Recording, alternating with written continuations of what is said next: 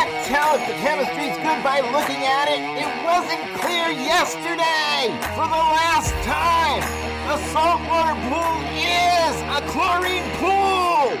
This is the Talking Pools podcast with pool pros from every region in the country. If it happens in a pool, you'll hear about it here. Everything from tips and hacks to the latest tricks and trends.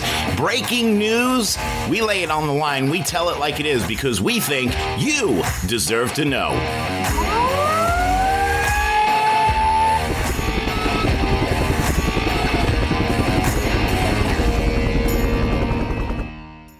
Hey, everybody, it's Tuesdays with Kelli and Dan. Previously on Talking Pools, Kelli and Dan took us on a riveting journey into the world of commercial pool services, revealing the promises and perils that come with the territory. Today, we're back for part two, where the pool pros unravel the secrets to success and equip you with the tools to navigate the lucrative but treacherous waters of commercial pools. So, grab your test kits and get ready for part two of Talking Pools, where the currents of success are about to take you on an unforgettable ride.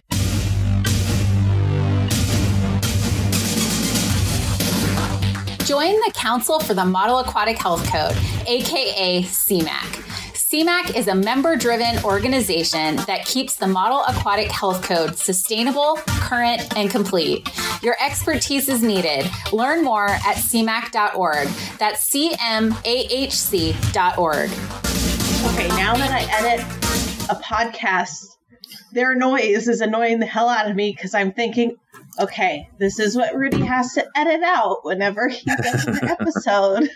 yeah, well, I, I, can imagine what he's going to do with this one now that you're saying that. I can imagine what he's going to do with this one now that you're saying that. um, at any rate, the the, the woman, uh, like I said, she said she's their CPO and she. Um, has a bad back, can't get down to the pool to take care of it multiple times a day. I said, and you've got the gall to call in here all summer long and yell and scream at my staff when your pool isn't perfect and our guys shut it down. And that's what we do. Our guys, if the water chemistry isn't right, if, if something, you know, they, they'll shut it down. Zip tie the gate closed and, and put signs up and everything else saying that the pool's closed. so, uh, she ended up finding other people at the property who were going to help her take care of the pool the way it was meant to be. I said, you know what? It's it's interesting to me that when our guys go in there, the log books that you're talking about. So in the state of Illinois, you have to test the water twice a day at each end of the pool. Yeah. So you have four logs you're writing every single day.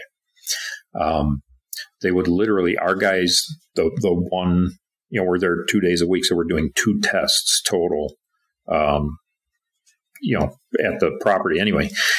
Whatever we would write in, somebody would go and just write the same numbers in every line underneath it until the I next time we were there. That. Yeah. I hate when they do that. And they're not even clever about it. You can tell it's like the same pen, the same everything. An inspector looks at that, you you know the inspector is going to be like, "This is BS." Oh yeah, my There's parents. No. I had I had my first commercial as this slumlord of an apartment complex, and they're horrible. They don't pay well, not well. They just don't pay on time. I had to shut that pool down all the time, all the time, and they would when I would leave, then they'd open it when I left. Oh, sure, yeah. And I'm just like, and I knew they were doing it, but I was like, do you realize, like, in my contract, it says if I shut this pool down, it's down. Like, you, I have the say because I'm the CPO on site. You know, I'm the one taking the responsibility by, and I'm like, and you're just going to go open it after I leave? Mm-hmm. Like, the chlorine's too high. The cyanuric acid's too high. You don't want to drain the pool. Like, what do you expect us to do? Yeah. So yeah. I ended up having to sue that complex but I never got paid, even though I won. Sure. Well, the, the that aspect of of the commercial pools is is a little bit of the negative side of things, but there there is definitely some positive sides of things. In in the city of Chicago, we do work for a number of management companies, and it's kind of funny because the management companies, as I said, they change. Well, these companies tend to be the primary ones that the better high rises in Chicago use. So if they change from management company A to management company B, odds are we're doing other properties for management company B anyway. Mm-hmm. So we do tend to stay in these properties as the management companies rotate around, and um, we we do plan and do a lot of work in the uh, the off season. In the state of Illinois, you're not allowed to replace a pump, a filter, a heater, a, a chemical pump, a, a flow meter, even without getting a permit from the Illinois Department of Public Health. We are the same. The same here. You have to get a permit. Usually, they're really quick about it. But yeah, if it's not something that was already there, or you're not replacing like for like, right. you do have to have a permit. Right. So the, the non like for like is where then we get into in the state of Illinois, you have to, uh, first of all, the permits are ridiculously expensive. Um, you have to have engineered drawings produced, and the turnaround time is many, many months. Um, oh, wow. Ours is not like. We, we often have projects where we could be up to a year to get the permit, the approval to do whatever's necessary to be done. So doing that in the state of Illinois really gives us the ability of saying, okay, you know, we're going to get started on this, and odds are it's going to be January before we're going to be doing it, and plan and schedule and, and coordinate everything that way. Um, the last couple of years, we've we've done a decent amount of work. You know, I would say probably two three hundred thousand dollars worth of work each year in the four or six weeks right after the first of the year at commercial properties, replacing pumps and heaters and filters and and upgrading and stuff like that. Uh, and they're, they're properties that those those are properties we're, we're not maintaining them you know we're not out there every week or whatever but we do repairs for them. And you know another thing with a commercial pool even far more than residential if you have a residential person call you for a repair and you're booked up for a week they wait for a week right?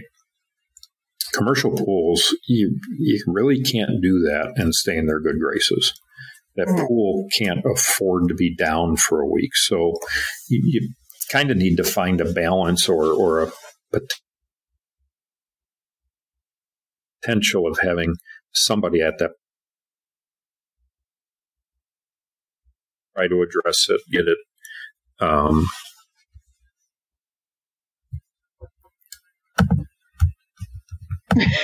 get it uh, corrected this new this new platform you're you're using with me is saying that my network is struggling. I know. I was reading that, and it, it did because it it stopped. You like stopped okay. talking, and then you started talking again.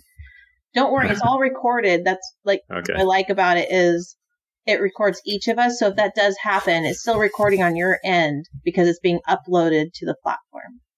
Well, it told me to shut off your video, so so now I can't well, see just, you. Just do what it says. All right, I will listen to your software. Um, but anyway, the the you know point being is there are trade offs to anything you do, and on the commercial end of things, you do need to be responsive, um, as responsive as possible, and and and it's also one of those areas. I mean, we we tell our technicians always to keep their eyes open for potential problems to alert homeowners on the residential side of, hey, you know what, your pump's kind of on its last legs.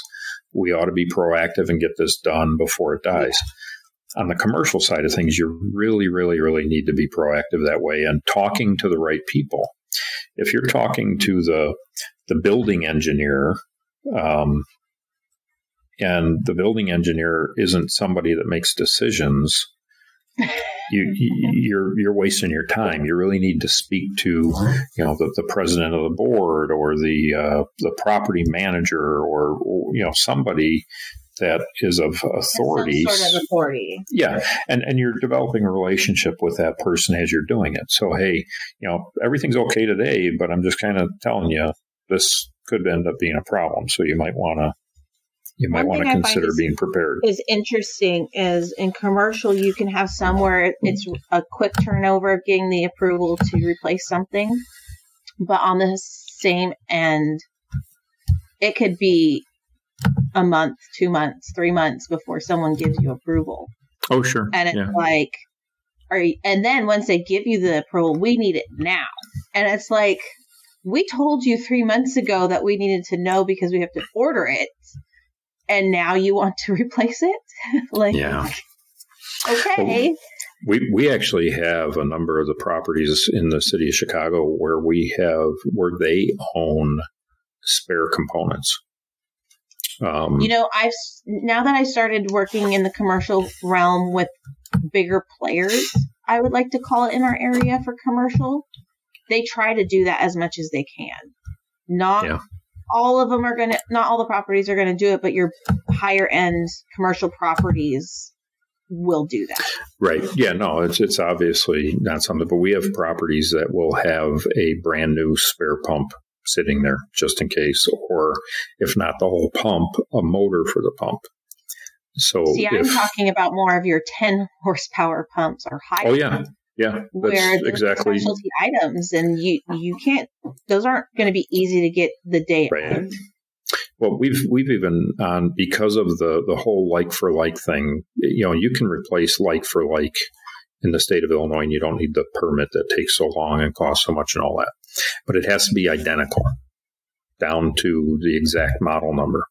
So in in some of the cases where we've done equipment upgrades and put new pumps and filters and heaters and you know the, the whole equipment set in, we've sold them a second pump just to put in the storage so that yeah. when the time comes and that 10 or 15 horse pump is got issues, there's one sitting there that you can just put in its place and and lose just, just hours instead of what could be weeks. Or if the pump is no longer the exact same pump is no longer available, it could be months or many months. Um, you know, imagine that your pump dies and it's a pump that's 30 years old and it's not made anymore. So you have to go for engineering and a permit. And like I said, sometimes it can take up to a year to do. What do you do now? most properties actually just put something in and ask to be forgiven after the fact. They start the process of the permit and everything else, but they they uh, so have had us here. I have I've had that where I don't do permits. Okay, you mm-hmm. want me to do the work, you do the permit. I sure. Just, I don't I don't do them, and uh, most of the time it's not a problem. But even with one of the commercial companies I work for, there are times where, as I'm installing the pump, they're filling out the paperwork. But they know that it, where we are, these are considered minor changes. Like, okay, we put in, they had a single speed pump, we put a variable speed. They consider that kind of a minor change because of availability. We can't hmm. now. Um, another one that they do as a minor change is uh, chemical feeders. If they've had chemical feeders there in the past, if we need to get a new one because it broke, but it's maybe a different model, it's considered a minor change.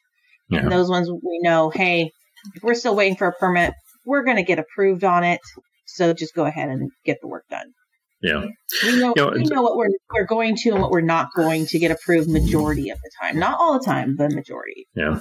I, I wish many municipalities were more reasonable with some of this stuff. The you know the aspect of like what I just described. If a property loses, the pump goes down, and the same pump isn't made, or you can't get it. You know, certainly during COVID, that was a huge problem.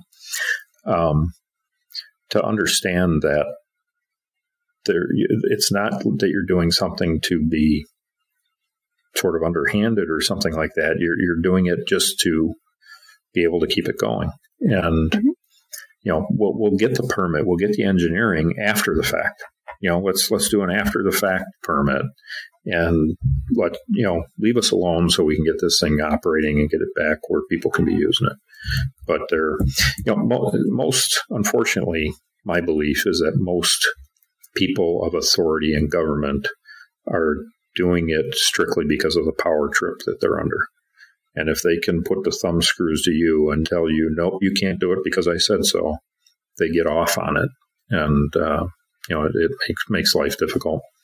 Which brings up another component of commercial pools. It's always great to become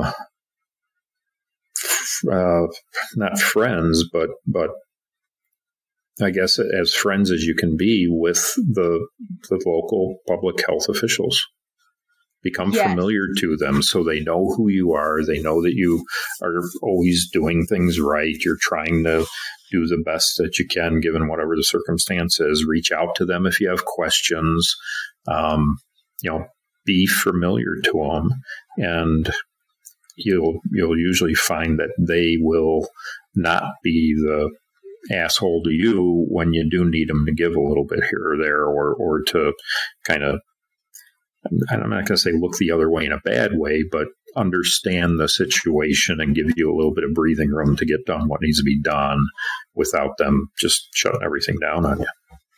Yeah, but I also think it's good for you to communicate with other pool companies to learn about other inspectors and maybe how they deal with them because maybe you find one inspector's an asshole and the other person doesn't, and then you can learn how to communicate with them.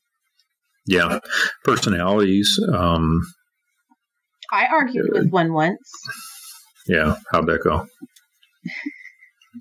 um, he couldn't argue with me. Uh, there was a chlorine uh, tank with a Stenner pump on a pool, and they only had a yellow timer to control the dosing of the, the tank to the pool. He wanted me to put enough trippers on there that it would go pretty much tripper to tripper all day long. and I told him no. Yeah. And he's like, well, this is what you need to do. I'm like, no, that's going to over chlorinate this pool. I know this pool. I know its usage. If I do this, that whole tank's going to be gone in a day or or two. And so yeah, we uh we did not see eye to eye, but he couldn't argue with me because I'm like, show me proof that this is going to be okay. Right. And he couldn't. Right. And he's like, well, what can you do? You need to do more. I'm like, I don't mind doing the uh, the dosing time being a little longer but I'm not going to go where it's like tripper to tripper to tripper to tripper all around the the damn wow. thing. Yeah. But I don't think he knew pools. I think he just went by whatever the, the class taught him. Sure.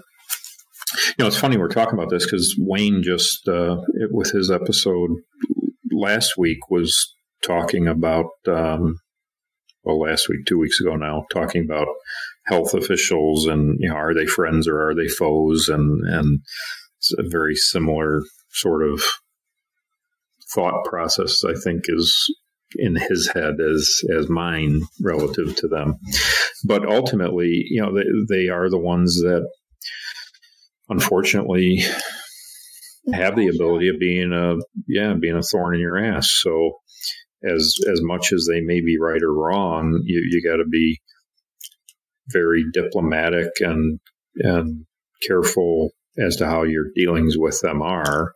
And ultimately, it really is best to just try to be friendly. And if they if they want you to do something and it's minor, just do it, even if it's stupid and unnecessary. Because you know, not trippers all the way around the timer that's going to do what you're talking about, but um, you know, there there are little stupid things that uh, we run into every now and then. That it's it's like, yeah, you could you could pull out the code book and prove to them they're wrong and get into all that, but no one likes to look stupid. And no. most of those that are trying to exert their power in their position, um, they just need to do that. That's it's in their DNA, and if they can't, they go into a, a they battle miserable mode. lives at home, and this is the only time that they Yeah. wear the pants in the relationship. right? um, other areas. I swear to God, I'm joking. Do you do you run into um, and and I don't know because we're so seasonal, we we run into it a lot as compared to you, but where in the summertime we will have health department inspectors, um, my air quotes, who are college kids working as interns for the health department.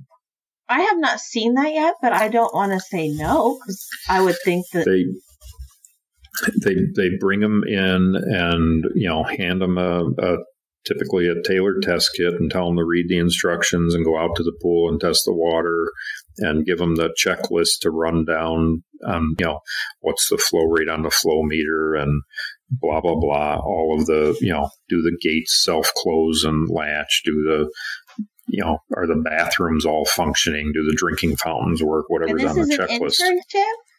It's it's interns that are doing it in the summer for the health department because again the health departments are so understaffed they don't have enough people to get out there. So they bring in these college kids and for the summer they go out and work for the health department as inspectors. Um, and they truly don't know what they're doing but if you're able to be available when those inspectors show up Yes. either not necessarily in person but at least on by the by the phone you can often head off some problems otherwise most of them are when I did commercial in my contract, it said that I would give one hour of time for the inspection of the year. And I would be there when the inspector was there. Cause I can fix anything right then and there, then we can get it off the list and move on. You know, cause sometimes it's very minor and it's, it's something easy to, you know, yeah resolve. that that sounds like the inspections are scheduled though Yes. ours aren't So most of ours are scheduled, but you can get a surprise inspection. And if you're new to a property and the inspector can't get a hold of the property and they don't know you are the you are the you know CPO or person in charge of that pool, then it could seem like it's a surprise inspection. So I've had it where yeah, I got called, "Hey, the inspector's here. Can you please show them the pool?" And I had to drop what I was doing and head over there. yeah i don't know of any of the inspections at the properties in illinois are ever scheduled inspectors show up and do what they do um, and and I I get that to an extent, but I would love for the properties that we are involved with to have those visits scheduled, so we can have people there to do exactly like you're talking about. But um, even so, you you can often have you know somebody on property is taking that inspector around. That person on property has your cell phone number, and you are willing to pick that call up when it comes in uh, or, or tell them, hey, you know, if an inspector shows up, shoot me a text. Inspector is here. Can I call you? Or something, you know, and and you might even be able to have a conversation right with the inspector. Have this property manager or whoever's walking around with them hand the cell phone to the inspector and have a brief conversation with them saying yeah you know what? I'm the especially if you're the cpo of, of record for the property or or whatever you do for the property explain what you do things you maybe have done recently and and just have that conversation. So it opens the door to some hopefully pleasantries instead of anonymous. It's always hard for people to be assholes to someone that they have some familiarity with. Yeah. You know, you, you can get yelled and screamed at over the phone by a customer that when you're in their backyard face to face with them would be as nice as can be and bring you cookies and milk, right? But because it's over the phone and it's removed, it's it's a different scenario. If an inspector doesn't even know you, you know, they can be real jerks run down their checklist and mark off every little thing that's a problem and and or shut you down when they could otherwise say hey you know what that gate isn't self-closing I'm going to mark it on here, but I'm not going to shut you down for it. Just make sure you get it fixed because I'm going to stop out here in the next few weeks and I want to make sure it's fixed. Yeah. You know, they have that ability to be flexible. Hold on to your Jerry jugs. The thrilling saga of commercial pool services continues, and we've got some incredible revelations in store for you. Unfortunately, all good things must come to a temporary pause. But fear not. Join us again next week for the continuation of Talking Pools, where Kelli and Dan will pick up right where they left off.